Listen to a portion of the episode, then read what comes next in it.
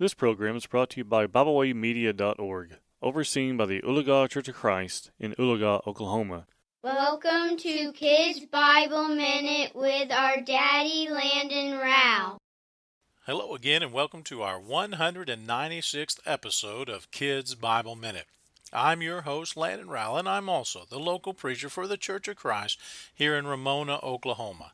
I want to thank Bible Way Media out of the Oologah Church of Christ for giving me the opportunity to do this podcast and each of you for studying God's Word with me.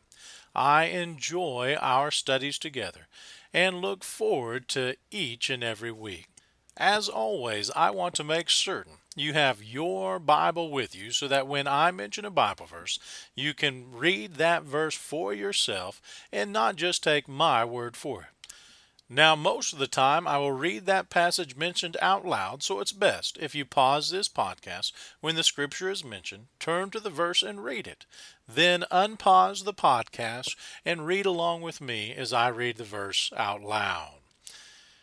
Now, for those of you who are new to our study, I want to say thank you for studying with us. And secondly, I want to let you know that you can now very easily reach all archived or past episodes very easily now at ramonacofc.com. That's ramonacofc.com. And in the podcast section there is a direct link to Kids Bible Minute past episodes. So if you look at your podcast and you don't see the past episodes, you can go there and find them. Now, as you know, we have been studying through the book of Revelation. And last week we examined the first 12 verses, or first woe, if you will, of Trumpet 5. That brings us to the sixth trumpet and second woe upon Rome. There are several things we need to consider from this chapter.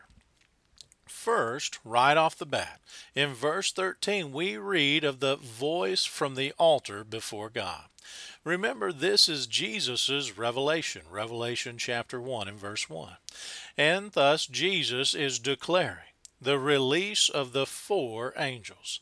Again, this shows God is the one bringing this woe. It is by His authority. Secondly, we see in verse 15 that God knew exactly what He would need to do at the exact right time.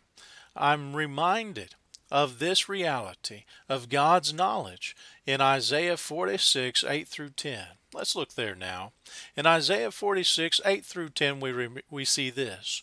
Remember this and stand firm. Recall it to mind, you transgressors. Remember the former things of old, for I am God. There is no other. I am God, and there is none like me, declaring the end from the beginning and from ancient times things not yet done, saying, My counsel shall stand, and I will accomplish my purpose. God knew exactly when he would need to do what he's doing here to the Roman Empire.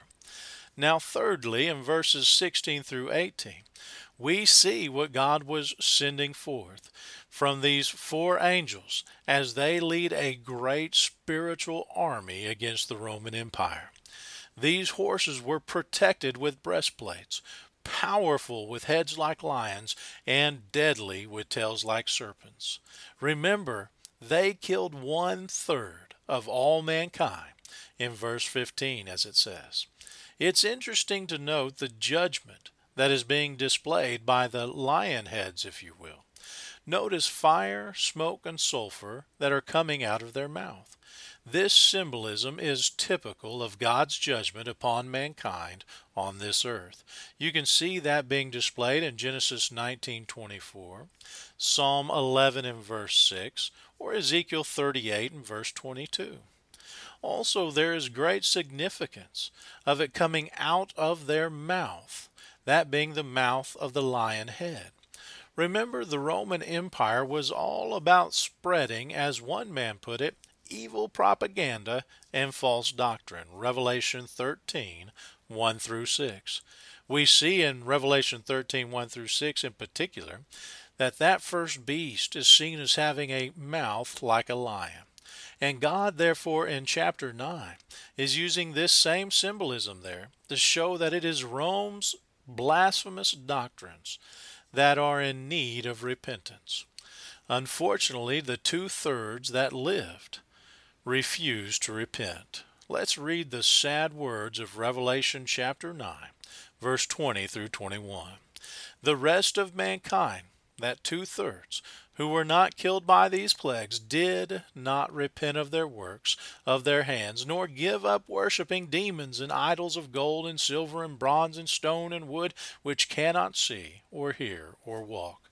Nor did they repent of their murders, or their sorceries, or their fornications, or their thefts. I would like to think that the Roman Empire here is unique in its refusal to repent. But the reality is, most of mankind will not repent at God's judgment upon them. Matthew 7 13 through 14. So let's make sure you and I make certain we are not the majority in this case that reject God's discipline, but rather are the few that are trained by it. Hebrews chapter 12, verses 7 through 11. Well, that concludes this Bible study for today. As always, I want to thank you for studying God's precious Word with me, and I want to encourage you to continue to study God's Word every day. Be sure to use the wonderful material and other podcasts made available through the Bible Way Media app or website at BibleWayMedia.org. Remember, I also have a personal website that I'm working on to uh, update at gospel-preacher.com. Of course, make sure you ask your parents if it's okay by them before you download the app or go to those websites. I encourage you to contact me also very personally with any question about the Bible at the Ramona Church of Christ email address, which is ramonacofc at gmail.com. That's ramonacofc at gmail, gmail.com, or through our Facebook page. Make sure you message the Ramona Church of Christ in Oklahoma, not California. Until we have an opportunity to meet again, peace be with you in Christ Jesus, our Lord. Thank you for listening today. We hope you enjoyed this program. You can find out more about Bible Way Media by visiting us at BibleWayMedia.org. You can also find us on Facebook, Twitter, and Instagram. We thank you for listening.